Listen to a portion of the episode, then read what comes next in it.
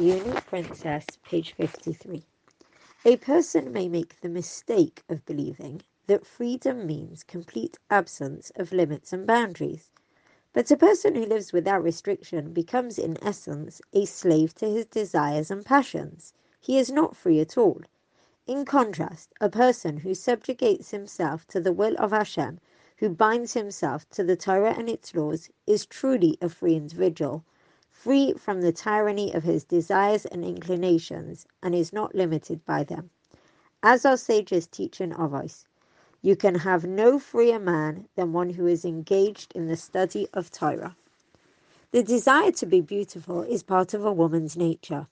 Any woman at any age enjoys a compliment on the way she looks. We must work to control this desire lest we be swept away to the point that we lose a sense of proportion in this area and become enslaved to the yearning to be beautiful.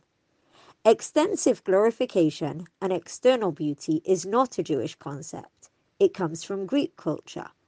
The Torah regards the body as the clothing for our soul. In the Jewish view, the essence of the individual is what is inside, not our appearance. Moreover, the more the body is concealed, the more our soul and our personality, our true self, will shine forth.